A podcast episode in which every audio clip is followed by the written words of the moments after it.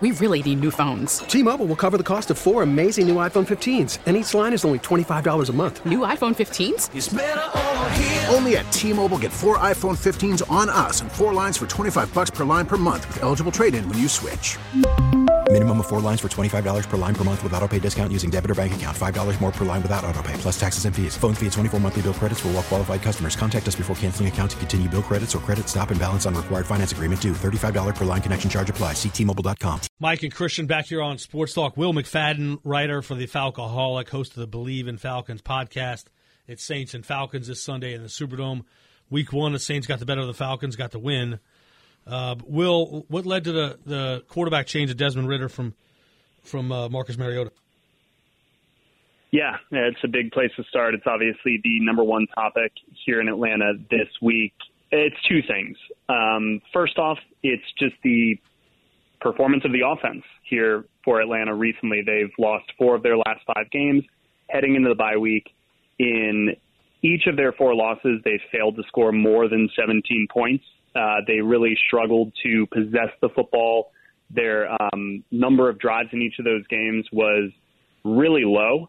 And it's something that they'd been doing well when they kind of got off to the surprising start against a much more difficult slate of opponents than I think uh, they've seen recently. And so Marcus Mariota was a big part of why the offense was struggling. He was missing a lot of the throws that the offense was trying to incorporate into what has been all season long a really run heavy offense but they understand they need to evolve and adjust.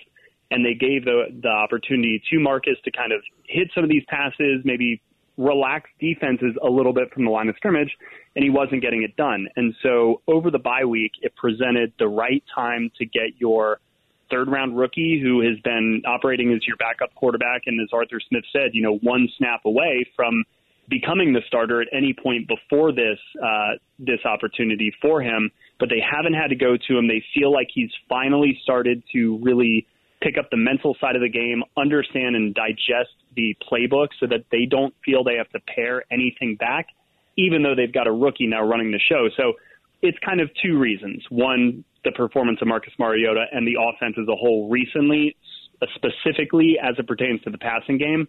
And then just Desmond Ridder's kind of progression throughout his rookie season, and they feel like now is the right opportunity to give him a four game run, let him get his feet wet on Sunday, and then they'll see going into the offseason kind of what they have at that position. One thing for sure, Will, that was not 73 players better than the draft uh, than Desmond Ridder. Uh, that he lasted that long really surprised me. In the same way with Tyler at running back, there's not 150 players better than him. He was the 151 first player drafted. And Tyler's been a really good back. Um, he's shown, you know, he's no scrub as far as the back's concerned. And uh, uh, I, I, think you got something there. And, and Drake London also. So just kind of talk about the three rookies. You talked a little bit about Desmond, but also Tyler at running back and, and Drake London uh, at the wide receiver position.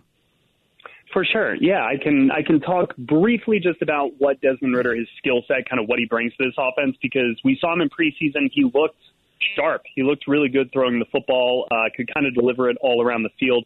Accuracy was one of the key negatives of him coming out of Cincinnati, but particularly kind of early game accuracy. Once he settled in, he was pretty sharp with the football, but he didn't have any of those early miscues in the preseason. So I think you're going to see the Falcons offense kind of use the quick passing game in a way that they haven't this season. Let Desmond Ridder get the ball out, let him be decisive, and maybe turn some of these run attempts into screens, uh, shallow crossers, slants, quick outs, that type of thing, I think could play into Desmond Ridder's strengths. And of course, he can still run. So the Saints need to still be aware of, of his ability to kind of tuck it and uh, pick up yardage himself. Tyler Allgeier, he has been really rock solid, I think, all season long. And, and he is what the Falcons wanted Mike Davis to be last year. When they brought in Cordarrelle Patterson uh, and Mike Davis last offseason, it was really Mike Davis who was the presumed starter, and, and Cordarrelle was going to be the kind of change of pace guy. That never material, uh, materialized in the way they envisioned, obviously, because Cordarrelle, you know, put together a Pro Bowl season.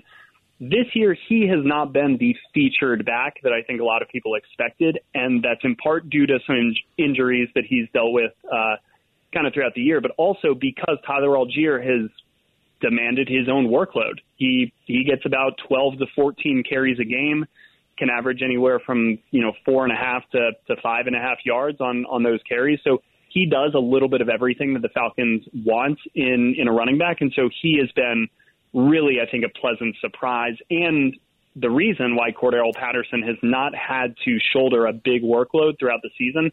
So I'm curious to see how they utilize him down this four game stretch, especially with Kyle Pitts out. I think you could see a lot of Tyler Allgeier and Cordarrelle Patterson on the field at the same time on Sunday. So I would keep an eye out for that. And then Drake London, uh, you guys saw him in, in week one. I mean, he kind of came out of the gates looking sharp, looking uh, polished as a as a rookie. He has big play ability, but we haven't really seen that a ton this season. I think that has more to do with the design of the offense than his individual ability. Uh, he can block, he can make contested catches, he can get open. I think a little bit more frequently frequently than people assumed he would coming out of the draft.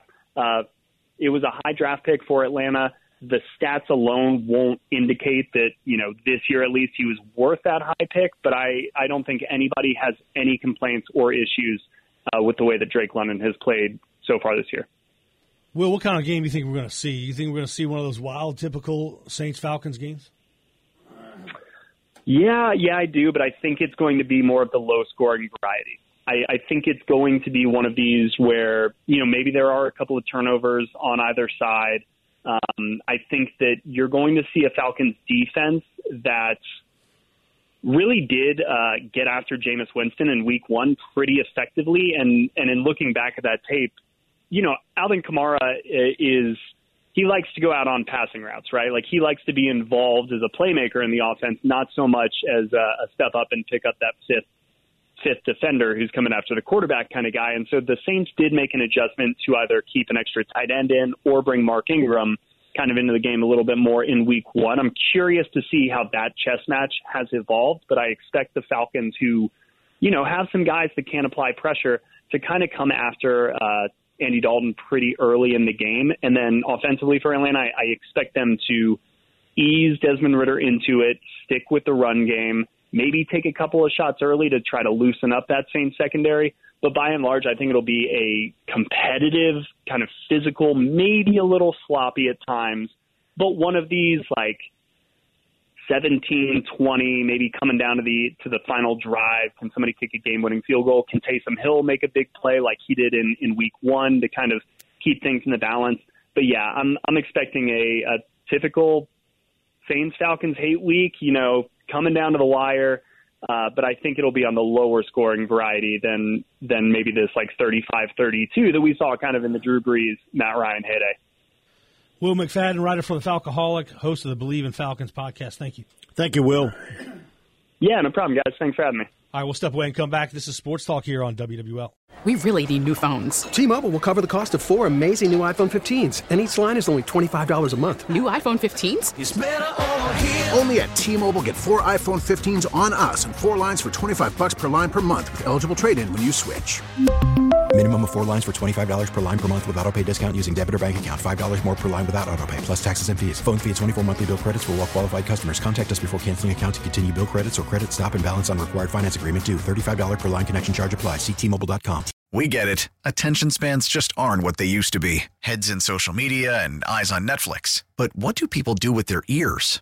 Well, for one, they're listening to audio. Americans spend 4.4 hours with audio every day. Oh, and you want the proof? Well, you just sat through this ad that's now approaching 30 seconds. What could you say to a potential customer in 30 seconds? Let Audacy put together a media plan tailor made for your unique marketing needs. Advertise with Audacy. Visit ads.audacy.com.